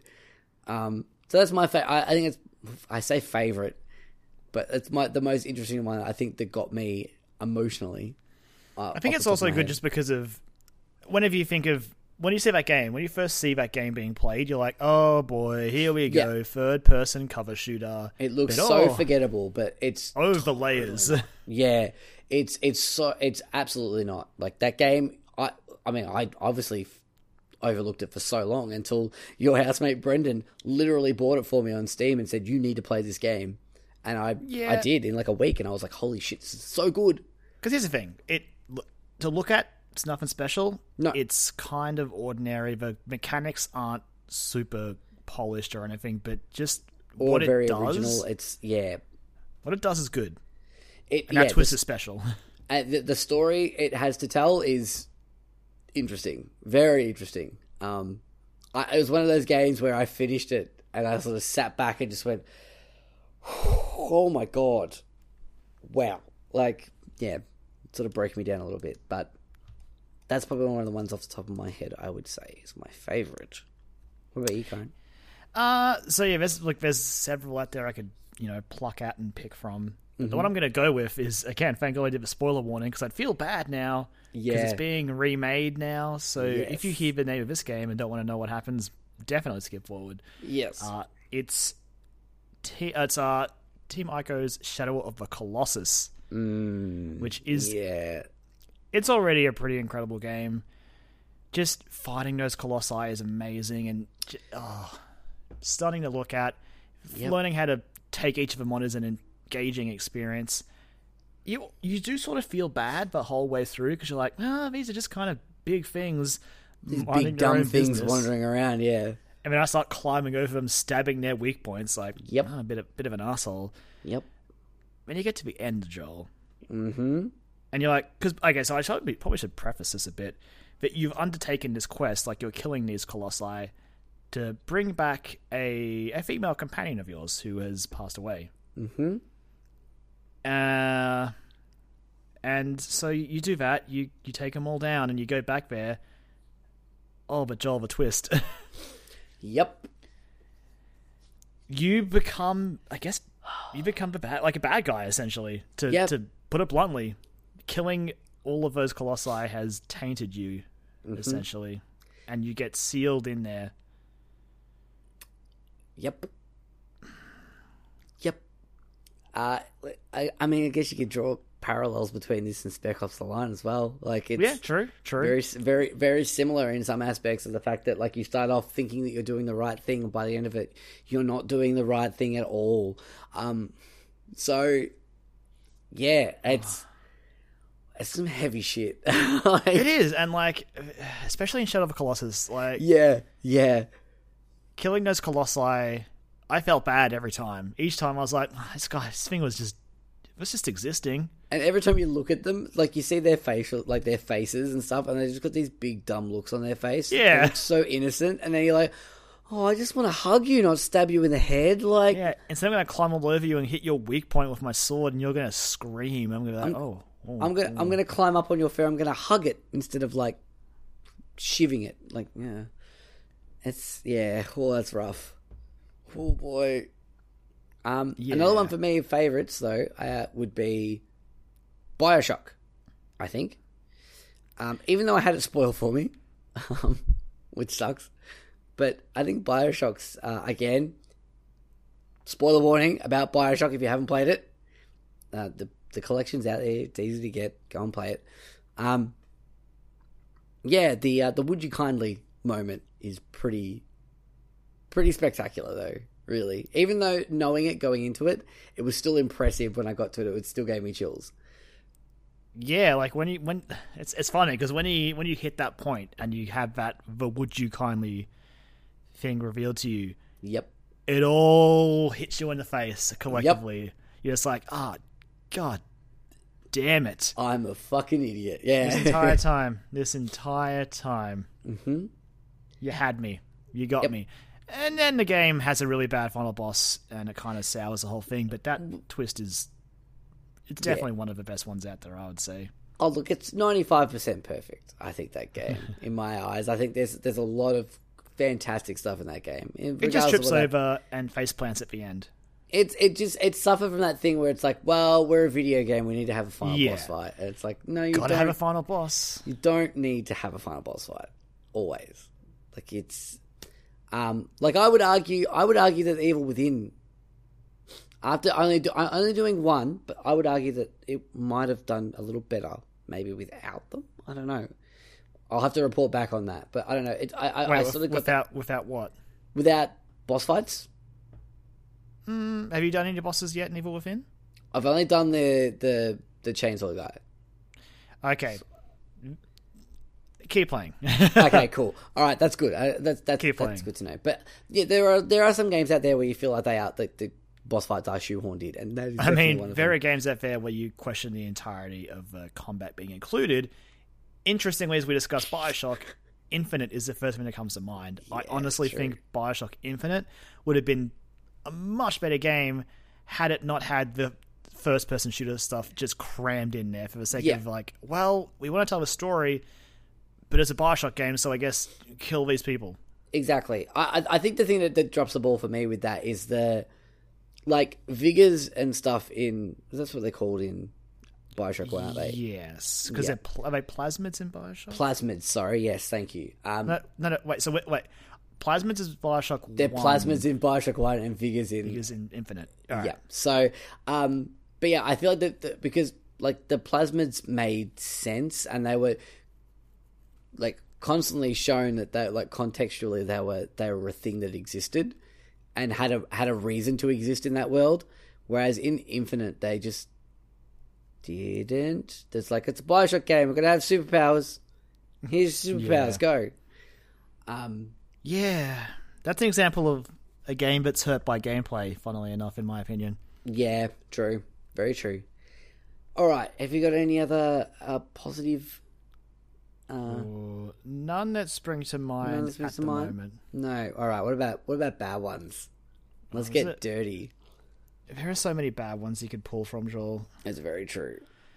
I, So I'm we, gonna- yeah, as I say, we were doing some some reading and checking We up were. on some like some games, like just checking some lists to see what people were saying, and it, it brought some pretty bad ones to our attention. oh yeah, most definitely. Uh, one I had loaded, and it's it's it hurts a little bit because for the most part I do enjoy the game, but in hindsight, and the more I think about the game after finishing it, it just makes me unhappy. Is Heavy Rain? Yes, with, is the with big Scott one. Shelby being the origami killer. yeah. Yeah. Heavy Rain itself is a game full of plot holes, unfortunately. Oh yeah, most definitely. And, and look, you kind of, you can kind of let it slide a little bit, I guess. Can I can forgive some of them. because can. the fact of the matter is, like that game was trying to do a lot of things, and for them, for some of it, succeeded, and um, it succeeded in being a fun game. Um, but Yeah, yeah, but having Scott Shelby as the origami killer, like I think it was fair to say that you could have you were guessing it was going to be a playable character at the gate, exactly. and when it's revealed at Scott Shelby, you're like, oh wow, okay. I mean, it's not a bad thing, I guess, but then you think back to scenes you've had with Scott already, like dealing with the old guy Manfred. I, I think like the typewriter or the antique store or whatever. Yeah, yeah, yeah. where Scott apparently kills him there, but he doesn't have much time to kill him, clean the prints, and get back to the room with the woman to then go back into the room with Manfred and act all shocked that he's dead. and also, like you said, he has asthma, so He has asthma, so like he's he wouldn't be running anywhere. it's yeah, no. It, Uh, mm, it take, and I, I think it would take a fair while to kill a human being. Yeah, So- and wow, that makes I- me sound like a psychopath, but um, yeah, Yeah, well, especially like so that what's her face doesn't hear as well. from the other exactly. Like silently killing someone. Yeah, that's yeah. and just my personal grudge with that reveal as well is just that they had I mean I didn't think that would take him anywhere really, but they had plot points with Ethan that just go nowhere because of that. Like Ethan has those blackouts, never explained. Nope, no, like once blacked out. Happens and then never dealt with and you're like, okay, I guess that didn't matter. That's It's- really that's just lazy. It's a shame if you've never like playing Heavy Rain. If you want to play it, you just play it and then put it down and then forget about it, and just go. I have fun with that because the more you think about that game, the less you will enjoy it. I guess, which sucks because it's. I had a lot of fun playing that game in like group settings and things as well, which I've, I think I've spoken about before. But, um, yeah. Anyway, what, what about you, Jolie? You got one? Um, look, I want to put in to defend one, if I may. You, you're gonna defend a bad plot twist? Yeah, because I can't remember the other one I thought of off the top of my head at the moment. Oh really? Um, but yeah, I'm going to defend what some people think is a bad plot plot twist, uh, and that is for Metal Gear Solid Two. Now, when I played Metal Gear Solid Two, I agreed with a lot of the people that, that Metal Gear Solid Two was not a good game, and that Raiden sucked, and that him not eh, him being playable for pretty much eighty five percent of that game was shit. Um, but I think looking back on it, I was listening to uh, I think it was Cool Games Inc. and they were talking about this. The fact of the matter is that when that game came out, or before that game came out, all that was shown about that game was that opening segment where you play as Snake. Um, and that's all people talked about. Even down to the point where, like, people in the industry who were reviewing the game were asked not to say anything about the latter part of the game. And they all adhered to it. Like, that would never happen in this day and age. There's some dickhead out there that's just like, I'm going to put this on the internet and spoil it for everyone. I'm going to leak it because our leaking's the fun thing to do. Like, um, uh, that that that. So I, I want to defend that. Looking back on that, I think for its time and like the situation that surrounds that that particular plot twist, I think that's very good. It's changed Yeah. my mind on it. Metal Gear Solid 2 was one of those games. Yeah, I was the same. At, the, at first, I was mad because I just want to play as Solid Snake. But in hindsight, like, as you can argue all you want, but it's like, yeah, Cyborg Ninja Raiden's really cool. Yeah, he is. But I don't know. I kind of do miss interesting Raiden from Metal Gear Solid 2, who was bringing a different angle to the Metal Gear series, I guess. Yeah. As And, opposed like- to Cyborg Raiden, who's just like, I'm a ninja. And looking back, uh, like looking back on it with what we know about Raiden as a character now, I have a lot more of an appreciation for him. Yes. Um, especially after Metal Gear Solid Four. Fucking oh, oh boy. I still, I still think he should have died in that game. I'm so mad he didn't. He should have. He should have. And then they should have just they they could have made Revengeance and just made it up then. But what if he didn't die? Like that's they should have done it. But Yeah. Um, but yeah, I actually can't remember the one that I was thinking of as a bad one. I've no, You've you've blown it. I have, I have. I think I was. I, I'm very much in agreement with you. The Heavy Rain was pretty. It's pretty garbage. Um, I'll also throw one out there. This is not what I'm going to focus on too much because thinking about the story of this game hurts a lot. Yep. Uh, but it's Metroid Other M. Metroid Other M for having for being a Metroid game, maybe focus a bit. Like if you're going to do story, take care with it. Don't just give us a game like Other M, where you want us to swallow the fact that there's a character called Madeline Bergman, who there's also is MB. Okay, MB. Then there's also an android called MB. Uh, which obviously MB, if you played Metroid, Mother Brain, Mother Brain is a thing. Mother. my God. The game, the Metro, the game is Metroid Other M, which abbreviates to MOM, which is mum. Just don't do that. It's not good. I don't even know if it was a not twist. I guess it was just dumb, and I didn't like, when they were like, "Oh, Madeline Bergman." That's the thing. Like, I feel like they were all sitting in the writers' room or in, like in the room, like figuring it all out, just Oh, going, we tricked him. "Look how clever we are," Mhm. and it's like, no, you're fucking no, no. Everyone saw it coming. I'm sorry. Stop it. Um, well, from some of the lists that we were looking at before, some other some other um honorable mentions. I feel like maybe Bayonetta. Um, I think I don't think it's a bad plot twist. I think it's just a, a very obvious plot twist. Um, where that Cereza is you as a as Bayonetta as a child. I'd And go the same way with uh, Resident Evil 5, where Jill was the hooded figure that Wesker had with him the whole time. Right? Obviously, it was Jill Valentine. It was not a surprise. No, no. Uh, what about Final Fantasy X, Kyron?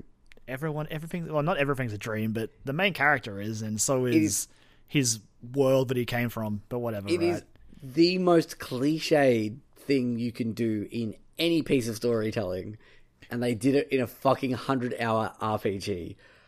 Yeah, it's rough, but oh man, you play that game and you get to that last cutscene, it's hard to let it bother you Okay, with the fair enough. I, uh, incredible music that plays and just that last CG cutscene. Granted, Square themselves went on to ruin that game, unfortunately, with sequels and extra stuff that doesn't Mm, yeah. need to exist, but that yeah. sounds like Square Enix to me. it does Um, sound like Square Enix. Ten was by Squaresoft, so oh, okay, sorry. Okay, but, But they continue that X trend on two this. Yeah, was Enix. Ugh. and and thirteen and all of its fucking sixty-four thousand games were as well. Um, yeah, but I I don't know. Like on paper, like looking at from someone who hasn't played ten, so I I take my my words with a grain of salt when it comes to this. But that's like one of the worst. One of my pet peeves is when I hear it. It's all a dream. It has to be done very well for me to like let that slide. So if it's done well, like that's fine.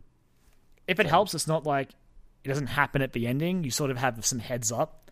Okay. you don't just get to the end and then go, ha, dream, and you vanish. Like, Surprise, you, yeah. you have time to prepare yourself for it. Yeah. And again, like the cutscene that plays and just the beautiful music, it's it nearly makes me forget it's even a thing. Because the music is just that damn good. that damn good. All right. Ben, ben out there, if he's listening, he he he agrees with me. He'll back me up. Yeah, I can hear him like giving you, hearing you him give you thumbs up. Anyway, You can hear a thumbs up, Joel. yeah, I can. I'm. I've got superpowers. All right, Karen. Do you have anything else for? uh Because I can't think of anything more. Really, Uh, look, Oh. I'm sure there's been plenty. The last one I wanted to, to, to bring up because I thought it was really funny was uh, the Bionic Commando Oh, 2009 one, 2009 Bionic Commando, which basically like the like robot arm thing that you have for the entire game that sort of controls your grapple hook and all that sort of stuff is your wife. Um, that's so, bad. It's just straight bad. So yeah, that's the thing. Um, It al- like that also makes me think of the twist that didn't go anywhere in Metal Gear Solid 2 where Liquid Snake Liquid Snake's arm being attached to Ocelot. yeah, yeah,